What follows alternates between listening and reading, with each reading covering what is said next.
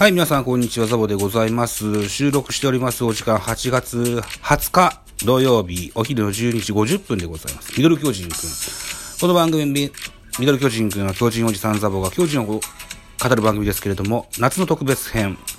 高校野球甲子園大会を振り返りの回でございます。ちょっと遅ればせながらですけど、8月18日、大会12日目の、ーゲームの振り返りをしたいというふうに思います。一つよろしくお願いします。今回は準々決勝に当たります。まず第1試合です。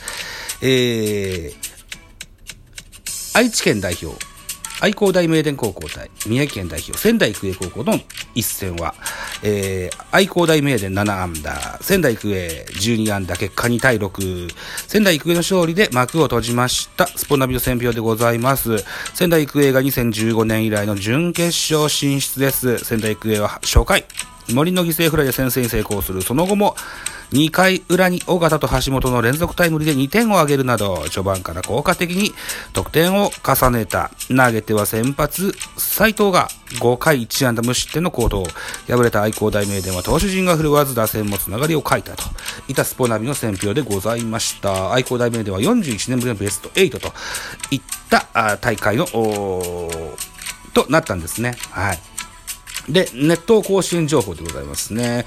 えーまずは愛工大名電のエース、左腕の有馬選手。彼は打率も5割4分を超えましてね、二刀流なんて言われましたね。えーえーこのネット甲子園を通じてですね、えーずっと亡き友のね、えー亡きチームメイトの瀬戸翔人さんを忍んで、えー共に最後まで戦い抜いたといったような、あお話がありました。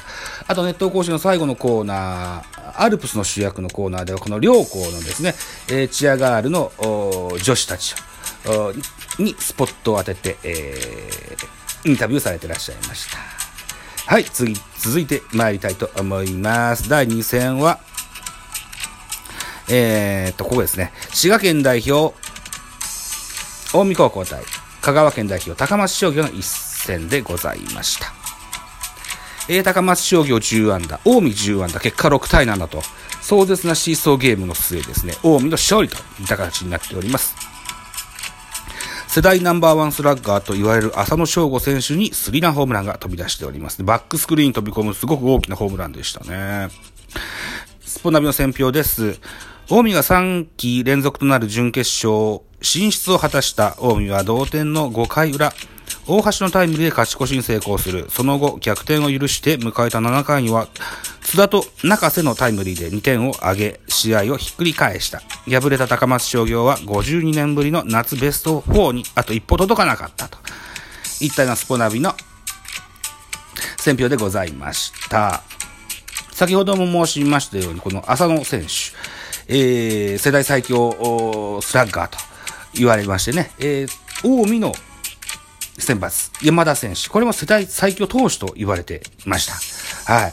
で、ホームランで活、えーホームランなど飛び出しましてね、非常にこう警戒マックスで、えー対戦しました。えー、外野守備も、ほぼほぼフェンスに背中がつくぐらい下がってましたしね、申告敬なんかもありましたね。うん。対して、勝った方のお近江ですね、山田選手は連戦の熱投が続いてて、え8回にですね右太もものをつるといったアクシデントがありまして途中降板となりましたね。この山田選手このゲーム勝利をしたことによりまして甲子園11勝目となって松坂大輔と並んだといった形になります。8月20日本日ですね現在ベスト4のゲームやっておりますけれどもうん。まだゲームは決してないですね。えー、もしもこのゲームに勝ちますと、荒木大輔さんと並ぶ、通算12勝に並びますよ、といったようなゲームが今展開されてると思います。はい。近江との戦いが終わった時点で、31回と3、31回と3分の1を投げておりまして、112球と非常に球数掘ってます。はい。えー、熱投が続く山田選手といると思います。彼は4番でもありますしね、えー大黒柱が佐渡のような活躍を今日するのかが楽しみかなというふうに思っております。さあ、えー、3戦目いきましょう。えー、絶対王者、大阪代表、大阪桐蔭高校対山口代表、下関国際の一戦でございます。下関国際13安打、大阪桐蔭10安打、結果5対4。下関国際の勝利となりました。えー、下関国際が選抜王者を下し、準決勝進出。下関国際は1対2で迎えた5回表。松本のタイムリーで同点とする。その後再び1点ビハインドで迎えた9回には、茅の2点タイムリーが飛び出し、ゲームをひっくり返した。敗れた大阪桐蔭は土壇場で逆転を許し、神宮大会選抜に続く優勝には届かなかったと。いったようなスポナビの選評でございました。これも素晴らしいシーソーゲームでしたね。うん。えー、ネット甲子園情報ですね。えー、下関国際のエース、古賀をですね、笑わない男、無失点男と大きく煽っておりました。はい。隙のないエースですよ、といったような話でしたね。うん。ゲーム中にですね、7回ノーアウトランナー2塁3塁といったシーンがありました。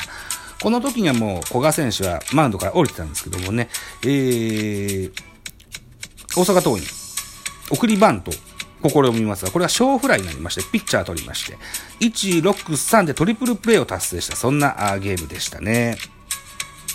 えー、勝利したあ山口県代表の下関国際エースの古賀選手、最後に笑ったのは古賀選手でしたといったような煽り言い方をしていましたね。大阪桐蔭の方はですね、えー、前代未聞の3度目の春夏連覇のプレッシャーの話をですね、えー、キャプテンの星5選手の表情とともに伝えておりました。といったとこでした。はい、最後4戦目でございます。最後4戦目は福島県代表聖光学院対、えー、熊本県代表九州学院の戦い。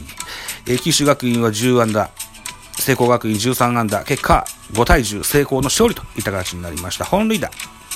聖選手に、九州学院聖選手にホームラン出ております。ポナビ選評です。聖光学院が福島県勢として51年ぶりとなる、えー、ベスト4進出を決めた聖光学院は先制を許した直後の1回裏、打者一巡の猛攻で5点を挙げ、逆転に成功する。その後は、4回と6回も追加点を挙げ、終わってみれば13安打10得点と持ち前の攻撃力を発揮した敗れた九州学院は、投手陣が振るわなかったと、スポナビ選評でございました。えー、ネット甲子園情報ですね。えー、1番のキャプテン、赤堀選手。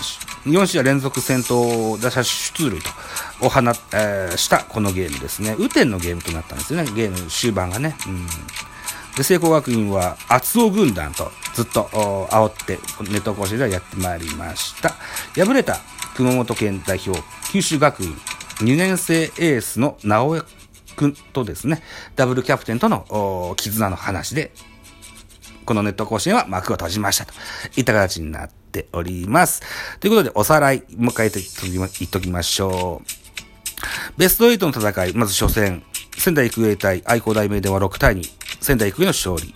え2戦目、近江対高松商業は7対6、近江の勝利。3戦目、大阪桐蔭対下関国際は4対5、下関国際の勝利。えー、聖光が、えー、第4戦目、聖光学院対九州学院は10対5、聖光学院の勝利といった形でベスト8でございました。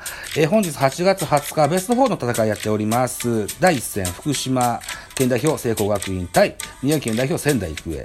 2戦目が滋賀県代表近江対山口県代表、えー、下関国際、えー、やっております。収録しております現在はすでに成功対育英のゲームは終わっておりますが、またそれは振り返り会またやりますので、ぜひお楽しみなさってください。といったとこでございました。といったところで、一個番宣をさせていただきたいと思います。8月25日木曜日22時からですね、ラジオトークライブ、ミドル巨人区におきまして、えー、昨年のジャパンポッドキャストアワード受賞者、佐々木亮さん、お招き出しまして、えー、コラボレーショントークライブをやってまいります。はい、22時でございます。一つ、こぞって遊びに来てくれたら嬉しいかなというふうに思っております。コメントを コメントいっぱいください。よろしくお願いします。コメント必須。コメント拾うの下手なんだよ、この人ってこの間言われたばっかしたんですけど。うん。だって普段コメントもらえるようなライブやってませんもんですからね。不慣れではありますが、コメント拾うのを上手になるためにも皆さんからのコメントをお待ちしたいと思っております。一つよろしくお願いします。いたところでございまして、この回は8月18日、えー、甲子園大会の振り返り会でございました。ありがとうございました。